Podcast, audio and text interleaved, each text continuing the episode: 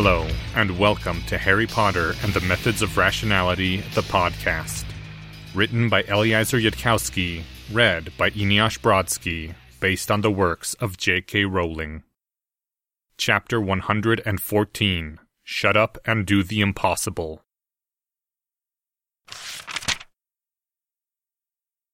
The gibbous moon riding higher in the cloudless sky, the stars and wash of the Milky Way visible in all their majesty within the darkness.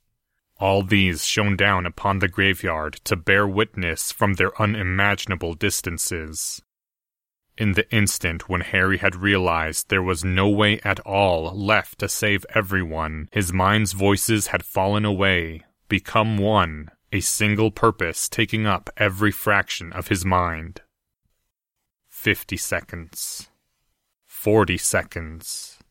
Harry's eyes tracked slowly across the air until his gaze landed on the first Death Eater, the one closest to him.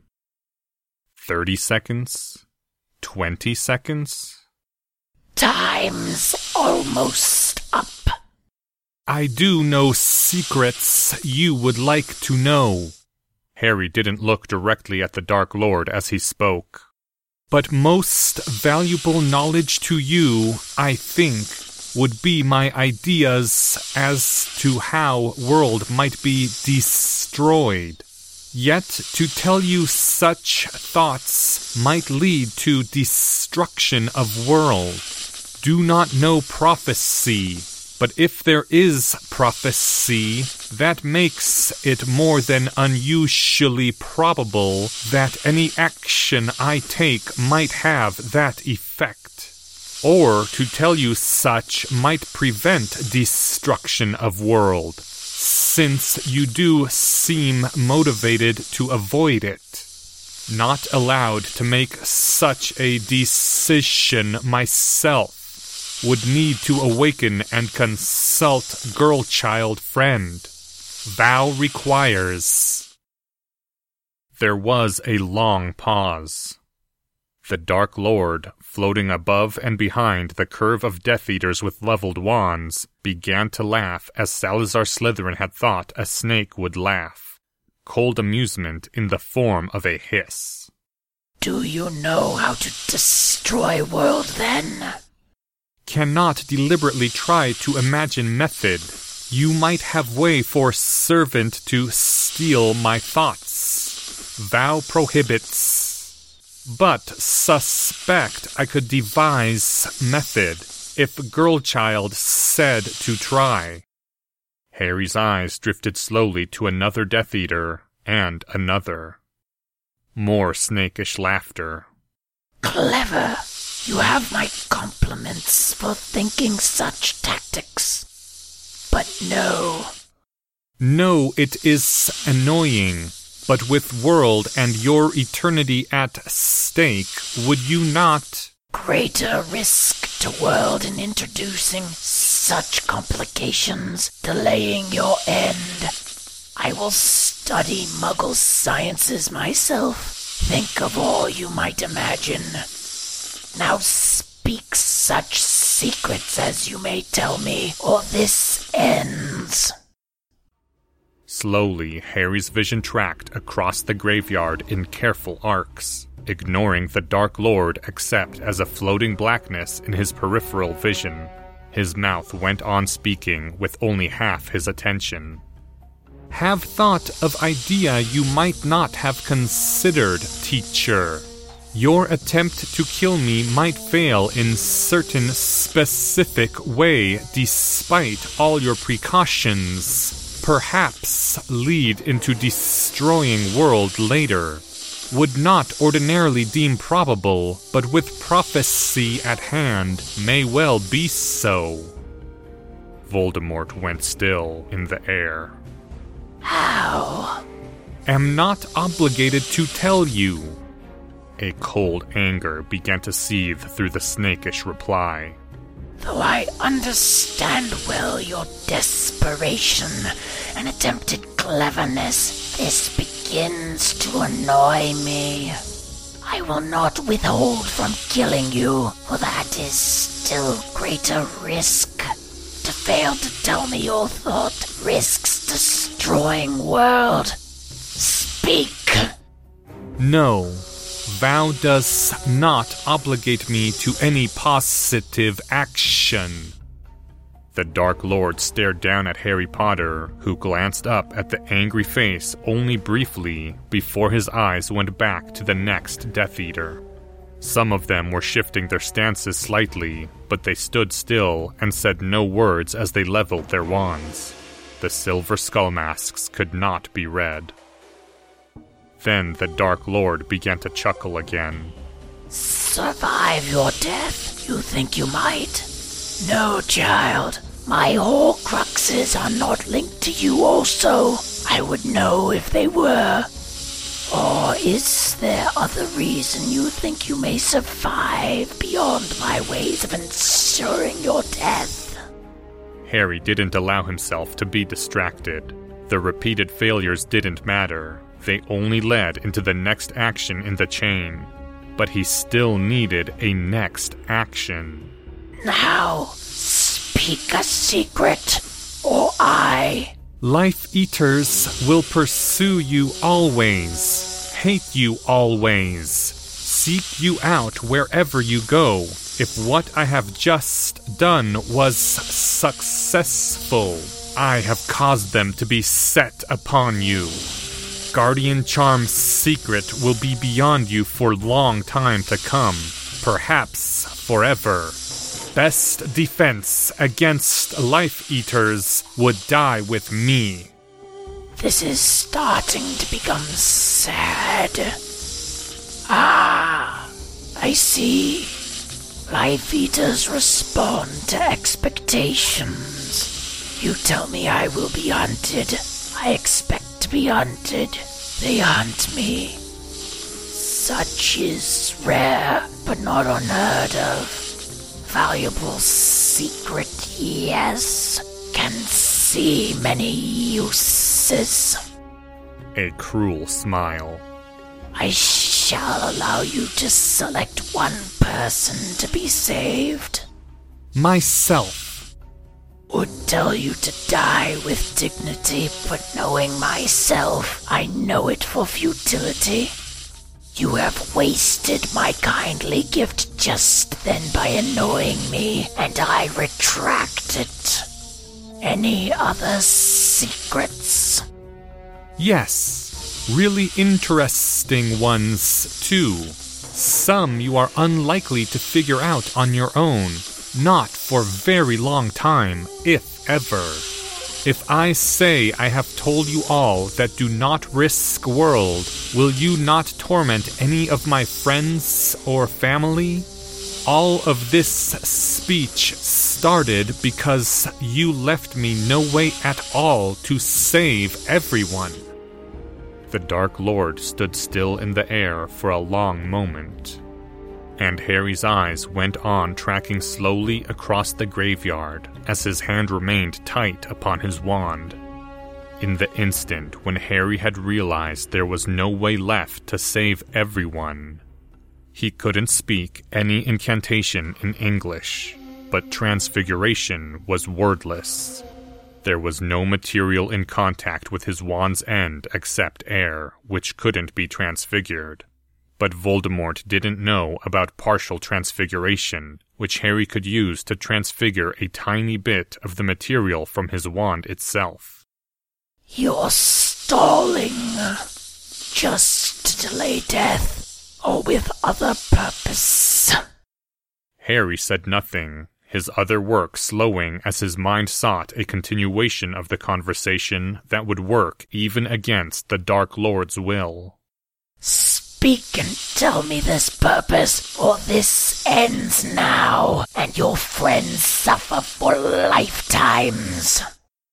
Lower Muggle weapon and do not point wand in my direction. Speak no commands to servants. I do possess capabilities of which you are ignorant. Can use one such capacity to cause huge explosion almost instantly without speaking incantation.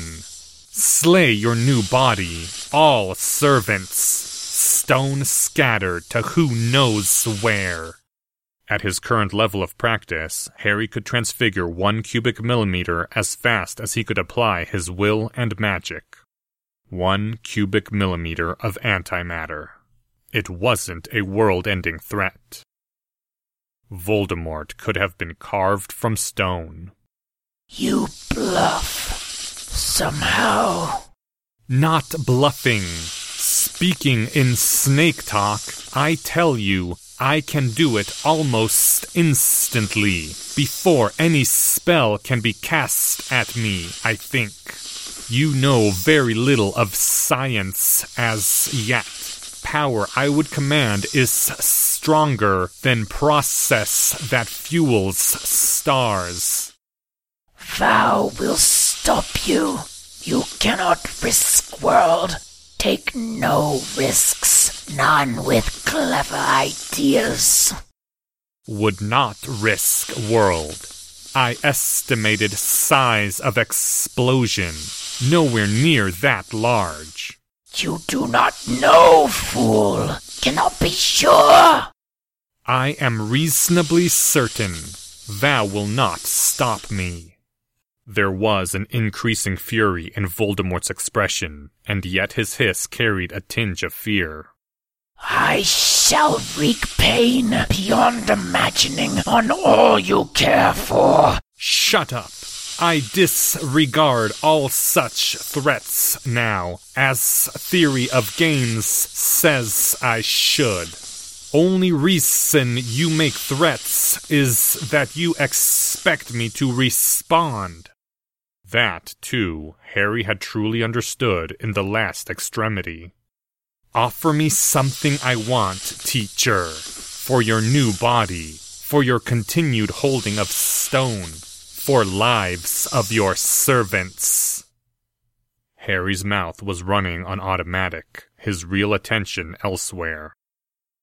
Beneath the moonlight glints a tiny fragment of silver, a fraction of a line. From a tiny spot on the end of Harry's wand, a cubic millimeter of anchor stretched out a thin line of transfigured spider silk. It would have broken at once if tested. It would have gone unremarked if any had noticed its glint. Less than a tenth of a millimeter in cross section, the tiny shape represented by the extended line of spider silk was something Harry could transfigure swiftly, 10 centimeters of length to a cubic millimeter of total volume, and Harry could transfigure a cubic millimeter in a fraction of a second. He was forcing the transfiguration outward, extending it through the air as fast as he could without risking the transformation. The tracing line of spider silk looped around a Death Eater's hood at neck level, returned to the pattern of threads. Voldemort's face was now impassive. You must not leave here alive. Sensible people called good would also agree. This I tell you in snake speech. But all your friends I will treat kindly and protect under my reign if you agree to die now as a good person should. The last Death Eater was looped. The pattern of spider silk was complete. The web had been drawn with loops around all the Death Eater's necks. The ends of those loops had been anchored to a central circle, and that central circle in turn had three threads stretching across its center, the entire pattern still touching the anchor line stretching out of Harry's wand.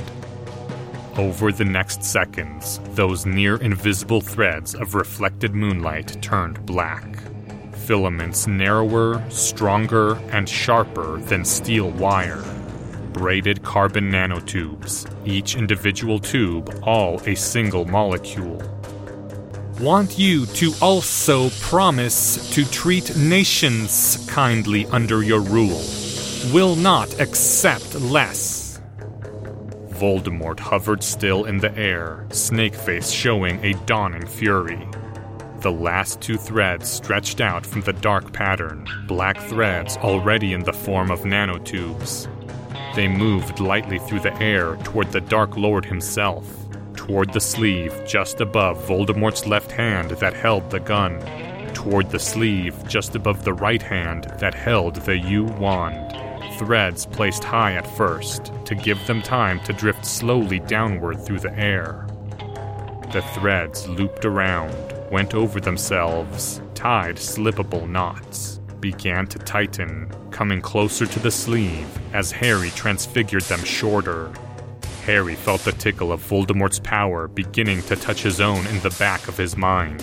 At the same time, the Dark Lord's eyes widened, his mouth opened, and Harry transfigured the black threads stretching across the black patterned center to a quarter their previous size, shrinking the circle, yanking hard on everything attached, tightening loops. Black robes, falling. Harry wasn't looking there. He didn't see the falling masks, the blood. In the back of his mind, he felt some explosions of magic like he'd felt when Hermione died, but he ignored them. Harry's eyes saw only the Dark Lord's hands and wand and gun dropping downward. And then Harry's wand was rising, pointing. Stupefy! The red bolt, the color of the stunning hex, winged towards Voldemort, blazing across the graveyard almost faster than the eye could see. Without any hesitation, despite his wounds, the Dark Lord jerked down and right through the air. And the red bolt from Professor Flitwick's secret swerving stunner turned in midair and slammed into Voldemort. The pain that flashed through Harry's scar was searing. It made him cry out, and a red haze appeared across his vision. Despite everything, Harry dropped his wand in pain and sheer fatigue. As Harry let go of his wand, the pain began to clear.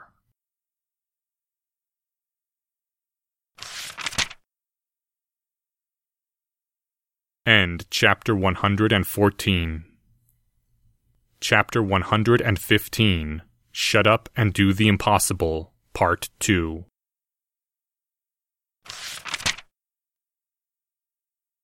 Something like a fugue state had come over Harry's mind. The absolute state had partially worn off him, partially stayed with him. Elements of his mind were numb, maybe deliberately numbed by some part that was smart enough to predict what would happen otherwise. What he'd just done. The thought was shut off, making space for an awareness of other things. Harry was standing in the middle of a haphazard graveyard, tombstones scattered without order. By moonlight and starlight, it could be seen that black robes littered the ground, surrounded by textures that didn't match the surrounding graveyard earth. Wetness tinged red in the moonlight.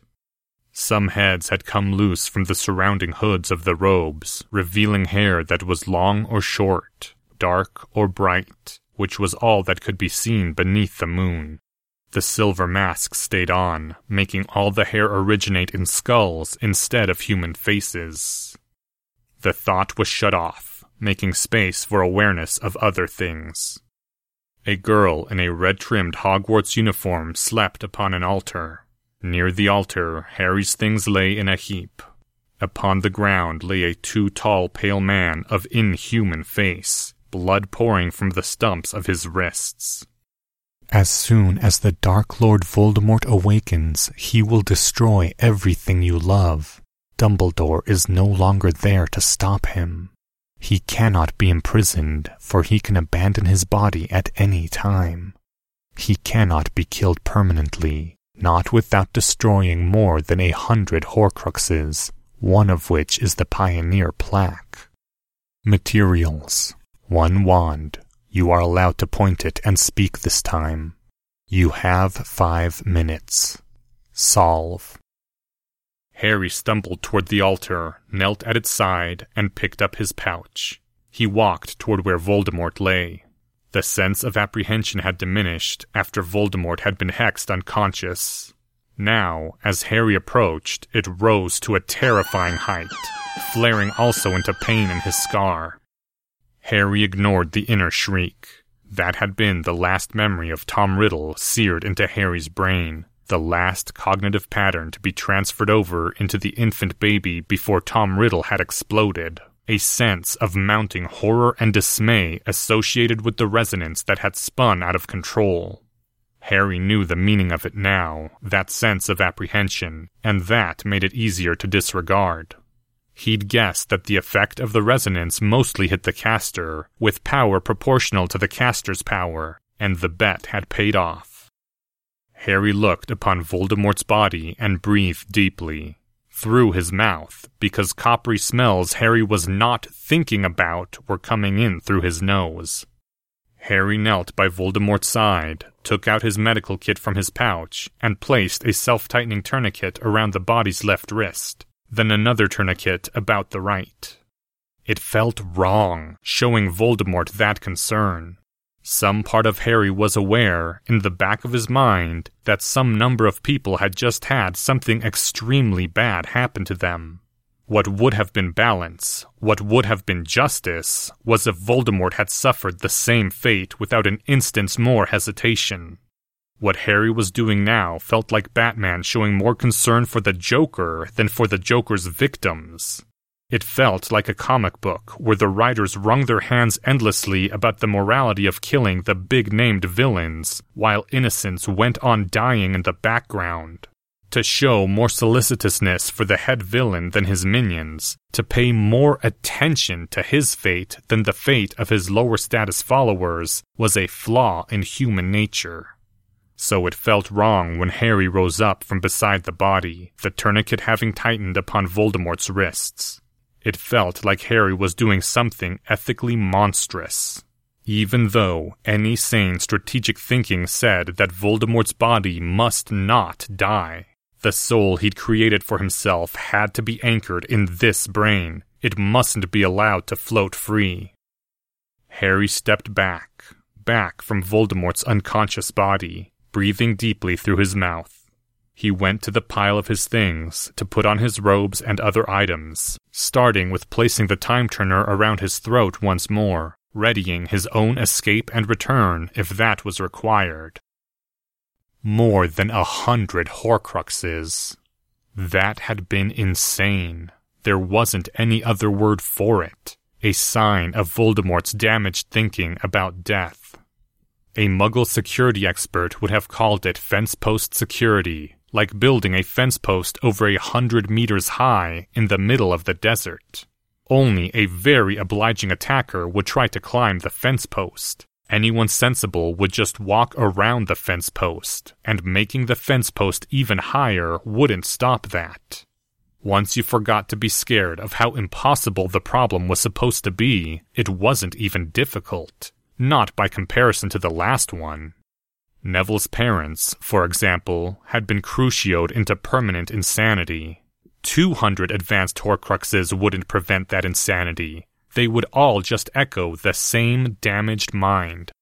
It would be an ethically justified use of the Cruciatus curse, if that was the only way to stop Voldemort permanently. It would be justice, balance. It would show that the Joker's life wasn't worth more than his meanest henchman. All Harry needed to do was cast the Patronus charm, send it to. Alastor Moody? And tell him to come here. Well, no. It was a pretty good guess that the Patronus charm wouldn't work if it was cast with that intent. Maybe just resolve to tell Moody that, and use his time turner once he was out of range of Voldemort's wards. And then Voldemort could be crucioed into permanent insanity. It wasn't even the least merciful fate. That would have been throwing Voldemort's wand into the pit at Azkaban, if the wand stayed connected to Voldemort's life and magic no matter where his ghost tried to flee. Harry turned to face where Voldemort lay. He walked forward and continued to control his breathing, ignoring the burning feeling in his throat. Some part of him knew that Voldemort was also Professor Quirrell, even though his body was now different even though the shift of personality had been perfect, and that meant that Professor Quirrell had been just another mask. Though Voldemort hadn't planned to kill Harry painfully, hadn't thought to strike Harry with his follower's cruciatus when Harry was being annoying before. That meant something when your opponent was Voldemort.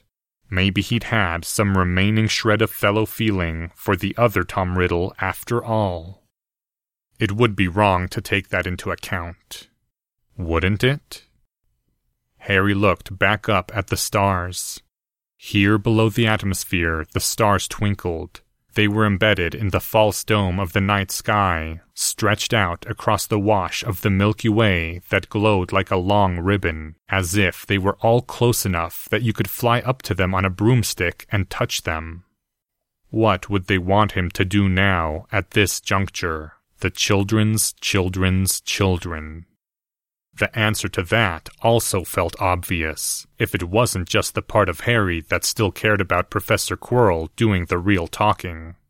Harry had needed to do the thing he'd done. It had prevented greater evils. Harry couldn't have stopped Voldemort if the Death Eaters had fired first. But the thing Harry had done wasn't something that could be balanced by a not necessary tragedy happening to one more sentient being even if that being was Voldemort. It would just be one more element of the sorrows of ancient Earth so long ago. The past was past. You did what you had to do, and you didn't do one scrap of harm more than that. Not even to balance things out and make it all symmetrical. The children's children's children wouldn't want Voldemort to die, even if his minions had. They wouldn't want Voldemort to hurt if it didn't accomplish anything compared to him not hurting. Harry breathed deeply and let go of. not his hate. Not quite his hate. He hadn't been able to hate his creator even at the very end. But even so, Harry let go of something, of the sense that he ought to hate Voldemort, that it was a hate he was obligated to feel for the endless list of crimes that Voldemort had committed for no good reason, not even his own happiness. It's all right, the stars whispered down at him. It's all right to not hate him. It doesn't make you a bad person. In the end, there was only one option he would take, and since Harry already knew that, there was no point agonizing about it. Whether it was the best option, only time would tell. Harry breathed deeply, building up the magic inside himself. The spell he was going to cast didn't need to be precise, but it was still one of the most powerful spells he'd mastered. Harry thought again of how unjust it was that Voldemort could not die with his followers, felt the slight trace of coldness in his blood that came with thoughts of ruthlessness.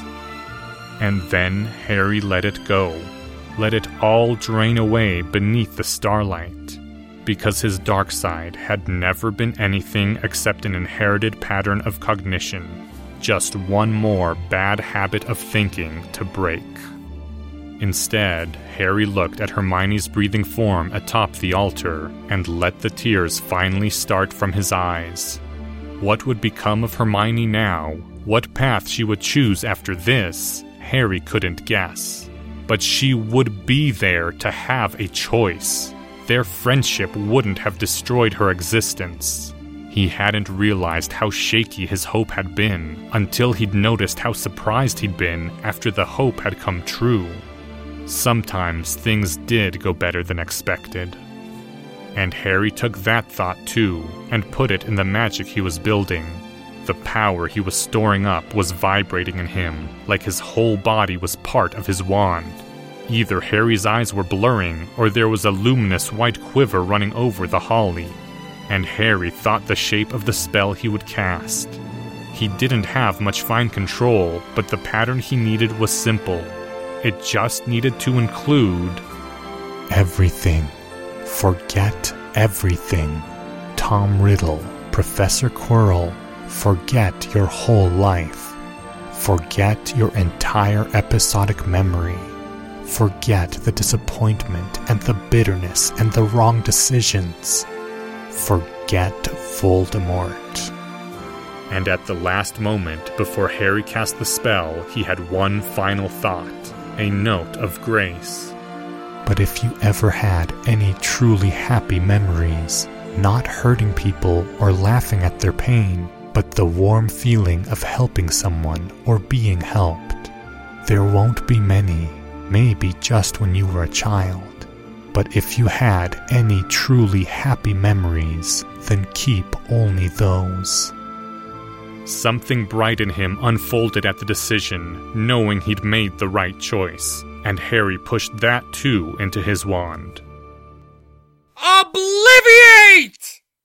And it all poured out of Harry into the spell.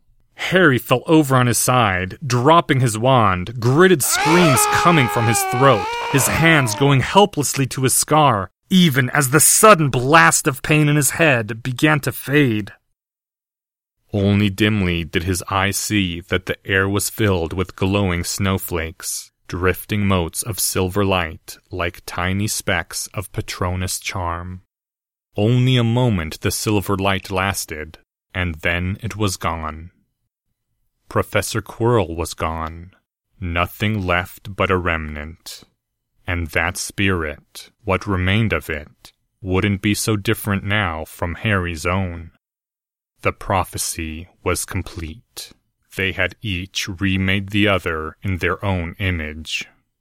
Harry started sobbing then from where he was curled up in the dirt. He cried for a while.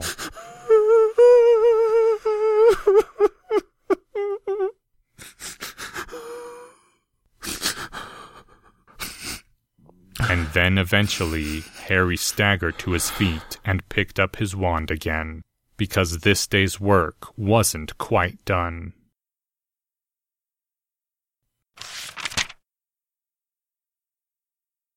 End first half of chapter 115. If you enjoyed this episode and haven't done so yet, please consider leaving a rating or review at iTunes. Thank you to the following people Lord Voldemort, Alexander Jackson. This chapter's original text, production notes, and attribution links, along with archives and much more, can be found at hpmorpodcast.com. If you would like to learn more about the art of rationality, please visit lesswrong.com, an online community of aspiring rationalists founded by Eliezer Yudkowsky. Some sound effects used are courtesy of the Free Sound Project. The music used is The Fall by Ministry. Thank you for listening, and come back in two weeks for the second half to chapter 115 Shut Up and Do the Impossible, Part 2.